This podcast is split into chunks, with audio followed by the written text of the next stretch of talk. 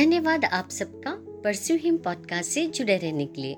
हम परमेश्वर के वचन द्वारा आपकी सेवा में समर्पित है, जो आपको परमेश्वर का पीछा करने के लिए प्रेरित और आपको प्रोत्साहित करेगा। इसे सब्सक्राइब और शेयर करके बहुत से लोगों तक पहुँचने में हमारी मदद करें। और आप, आपके जिस किसी भी पसंदीदा ऐप से इसे सुनना पसंद करोगे, हमारे लिए रिव्यू देना बिल्कुल भी ना भूलें। और मैं आपकी होस्ट शैलजा। आज की पोस्ट पास्टर किम डिसूजा द्वारा लिखित। आप किसी और के विश्वास पर निर्भर है तो सावधान रहे। बाइबल कहती है कि विश्वास के बिना परमेश्वर को प्रसन्न करना असंभव है। तो ज़ाहिर है, यह विश्वास आपका ही होना चाहिए। अपना खुद का जीवन जीने के लिए किसी और के विश्वास पर निर्भर रहना मतलब एक अस्थिर ज़मीन पर खड़े रहने जैसा है। इसका सबसे अच्छा उदाहरण अब्राहम और उसका भतीजा लूत, इन दोनों का है। लूत की तरह, आप जानते हैं कि आप किसी और के विश्वास पर जीवित है जब आप नीचे दी गई बातें करते हैं। जब जीवन में आपकी स्थिति काफ़ी हद तक दूसरों ने परमेश्वर से सुनी हुई बातों से चलाए चलती है।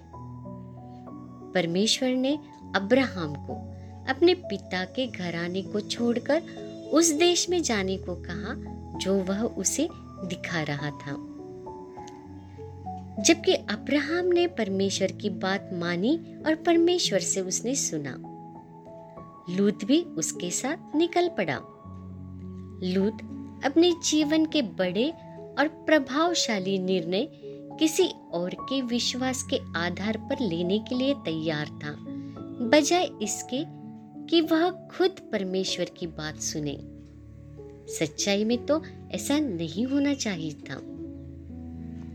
परमेश्वर कभी किसी का पक्ष नहीं लेता, कभी किसी की तरफदारी नहीं करता। यदि वह अब्राहम का मार्गदर्शन कर सकता है तो वह लूत का भी मार्गदर्शन करता। यदि आज आप उसे सुनने के लिए खुले हैं, तैयार है तो वह आपका भी मार्गदर्शन करेगा। दूसरी बात, जब आप परमेश्वर के बजाय मनुष्य पर निर्भर रहते हैं लूत की आँखें परमेश्वर से ज़्यादा अपने चाचा अब्राहम पर लगी हुई थी। एक और परमेश्वर ने अब्राहम को अपना मित्र कहा, क्योंकि उसने एक ऐसा जीवन जिया जो परमेश्वर के प्रति पूर्ण रूप से समर्पण और आज्ञाकारिता में था। तब जब उसके साथ कोई भी अचंभित बात नहीं हुई थी। कोई भी चमत्कार जैसे बात नहीं हुई थी। आप भले ही नया जन्म पाए हुए हो, लेकिन क्या आपका दिल परमेश्वर के साथ उस घनिष्ठता, उस मित्रता के लिए तरसता है? या इस संसार की मित्रता से आप खुश हैं? तीसरी बात जब आपके ऊपर की आशीषें किसी और के द्वारा परमेश्वर की आज्ञाकारिता का परिणाम है। परमेश्वर ने अब्राहम से वादा किया था कि पृथ्वी के सभी परिवार उसके द्वारा आशीषित होंगे। उत्पत्ति तेरह और पाँच वचन कहता है, लूत भी जो अब्राहम के साथ यात्रा कर रहा था, भेड़ बकरी, गाय बैल और तंबुओं का धनी हुआ। कभी कभी आपके जीवन में आशीषें किसी और के, परमेश्वर के वचन के प्रति आज्ञाकारिता का परिणाम हो सकती है। जैसे कि आपके माता पिता आपकी पत्नी या आपके पति, केवल वचन के प्रति दिल की गहराई से की गई आज्ञाकारिता अनंत आशीषों के फ़सल ला सकती है। अगर आपके साथ ऐसा नहीं हो रहा है तो आपकी आशीषें अस्थिर है। चौथी बात, जब आप आसानी से आँखों से देखी हुई बातों में बहक जाते हैं परमेश्वर हमेशा विश्वास के प्रति प्रतिक्रिया करता है। जो इस पर कभी भी आधारित नहीं होता कि आप शारीरिक रूप से क्या देखते हैं, क्या सोचते हैं। जब अब्राहम ने लूथ को ज़मीन चुनने के लिए कहा था, उस निर्णय को उसने लूथ पर छोड़ दिया था। जब लूत ने जो देखा, उसका मन उसके प्रति बहक गया। उसने सींची हुई तराई हरियाली का रास्ता चुना। परंतु अब्राहम ने ग्रामीण इलाकों में जाना पसंद किया।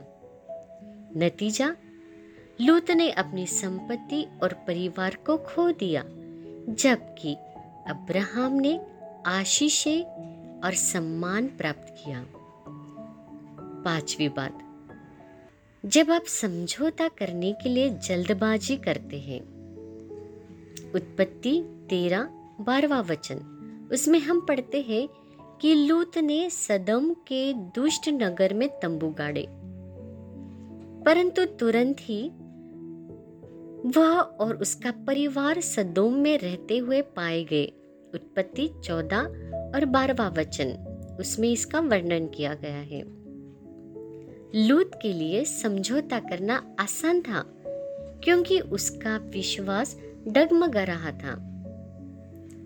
अंत में, हालाँकि बाइबल में लूत को न्यायपूर्ण और धर्मी के रूप में वर्णित किया गया है, जिसका मतलब है उसने परमेश्वर की व्यवस्था का पालन किया।